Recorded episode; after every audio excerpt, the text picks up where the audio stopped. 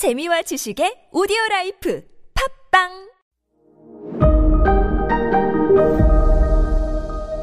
네, 여러분 안녕하십니까. 역사 스토리텔러 썬킴 인사 드리겠습니다.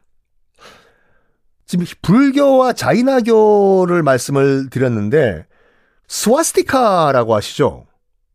스- 뭐 스와스티카? 그 나치 독일 나치 당의 마크 아니야?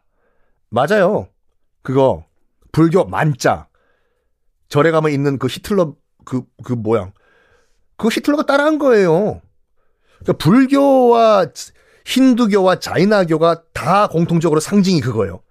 스와스티카라고 하는 그 이 우리에게는 나치 정당의 그 상징으로 알려져 있는 그거. 근데 요게 그 왜 어떤 의미인지 말씀드릴게요. 꼭대기 뻗어나가는 부분 있잖아요. 뻗어나가는 부분이 왼쪽으로 뻗어나가는 것이 이제 불교고 오른쪽으로 뻗어나간 것이 힌두교와 자이나교예요. 요 불교의 만자가 뭘 생각하냐면 맞습니다. 그 불교의 만이라고 하는 그 글자가 힌두교, 불교, 자이나교 모두의 상징이에요. 왜 이게 상징이 됐을까요? 그거 중심에 핀을 딱 꽂아놓고 토르르르 손으로 치면 뺑글뺑글뺑글 돌겠죠. 팽이 같이. 요게 윤회를 상징하는 심벌이에요, 이게요. 윤회. 그 우리가 알고 있는 불교의 그 마크가요. 차이점이 있다면 방금 말씀드린 것 같이 불교는 위, 위에 있는 짝대기가 왼쪽으로 뻗어나가고 힌두교와 자이나교는 오른쪽으로 뻗어나간다. 근데 이게 갑자기 왜 나치 독일의 상징이 됐냐? 히틀러가 미대 출신이잖아요. 미대 출신이라기보다 미대 지망생 출신이잖아요. 미술을 사랑했잖아. 이거 보고 멋있어 보이는 거예요. 그래서 이거를 나치 당, 자기 처음에 나치 당을 만든 다음에 이걸 상징으로 갖고 왔는데 약간 뭐라고 할까? 불교나 힌두교와 자이나교 신자들이 들으면 이게 기분 나빠해요.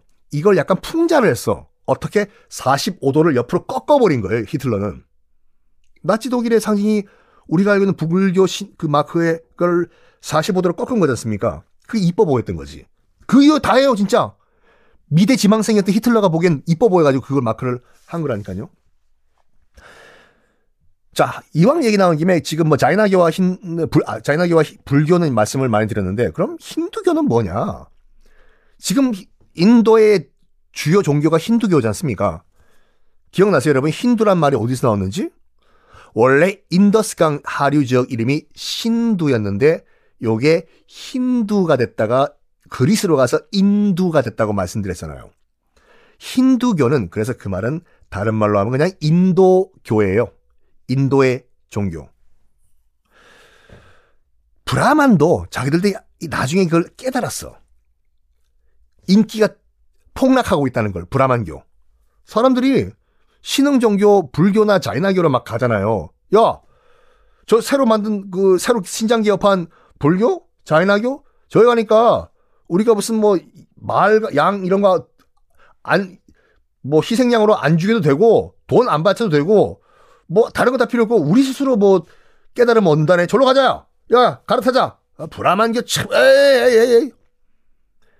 점점점 신도가 빠져나가니까 브라만교도 인, 이 뭐라고 할까 인기가 폭락을 하고 있는 걸 브라만 사제들도 본 거죠. 위기다.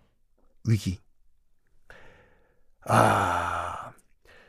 그래가지고 브라만교가 뭘 하냐면 불교와 자이나교의 장점을 다 짬뽕을 시키기 시작해요.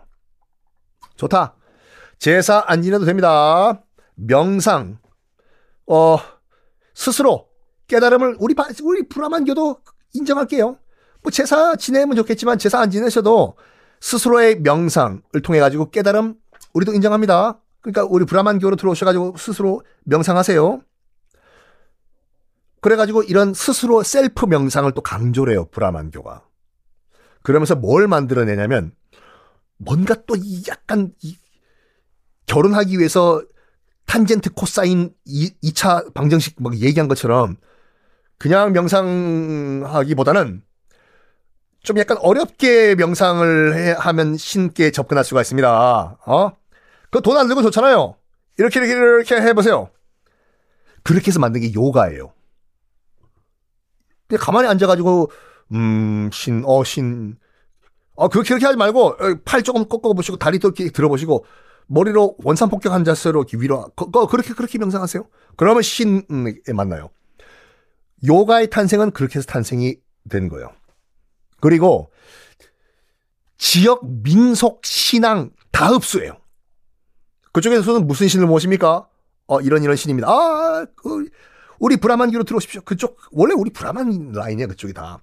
이쪽은 누구 모십니까? 저희를 코끼리를 모십니다. 아, 코끼리도 원래 우리 브라만 라인이에요. 같은 소속사였어. 여기 다 들어와, 들어와.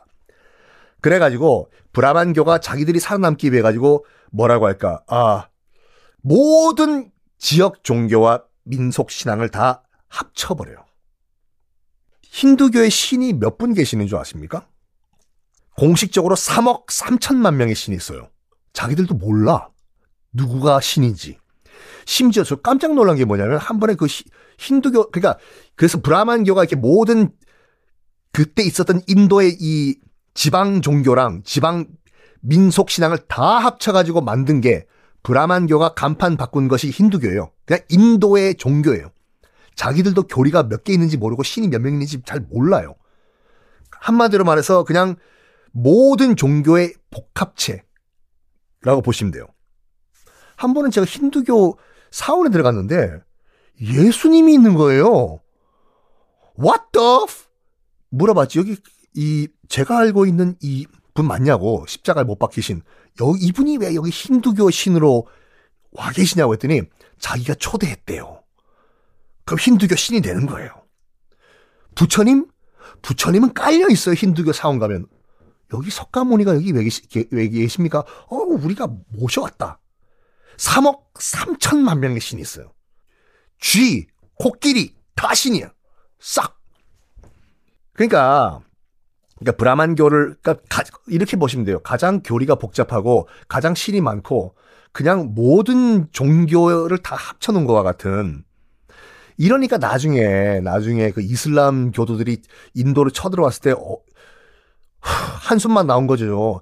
이슬람교는 뭐다? 유일신이잖아요. 알라. 그리고 우상을 숭배하지 말라거든요. 이슬람교. 근데 사원에 들어가니까 3억 3천 개의 우상이 그냥 다 있네. 코끼리도 있고 지금 코끼리를 신으로 지금 쥐를 신으로 그래가지고 나중에 이, 어, 브라만교가 이제 힌두교로 바뀌었을 때 그 이후에 이제 이슬람교가 여기 쳐들어왔을 때 싹 다 파괴를 해버려요. 우상이니까. 자, 근데 이 힌두교도 야, 좀 정리 좀 하자, 정리. 정리를 하자. 가장 강력한 신 3명 정도 다 우리가 만들어 놓으면은 기도하기도 편하잖아. 해서 3명의 신을 만들어요. 무슨 신일까? 다음 시간에 공개하겠습니다.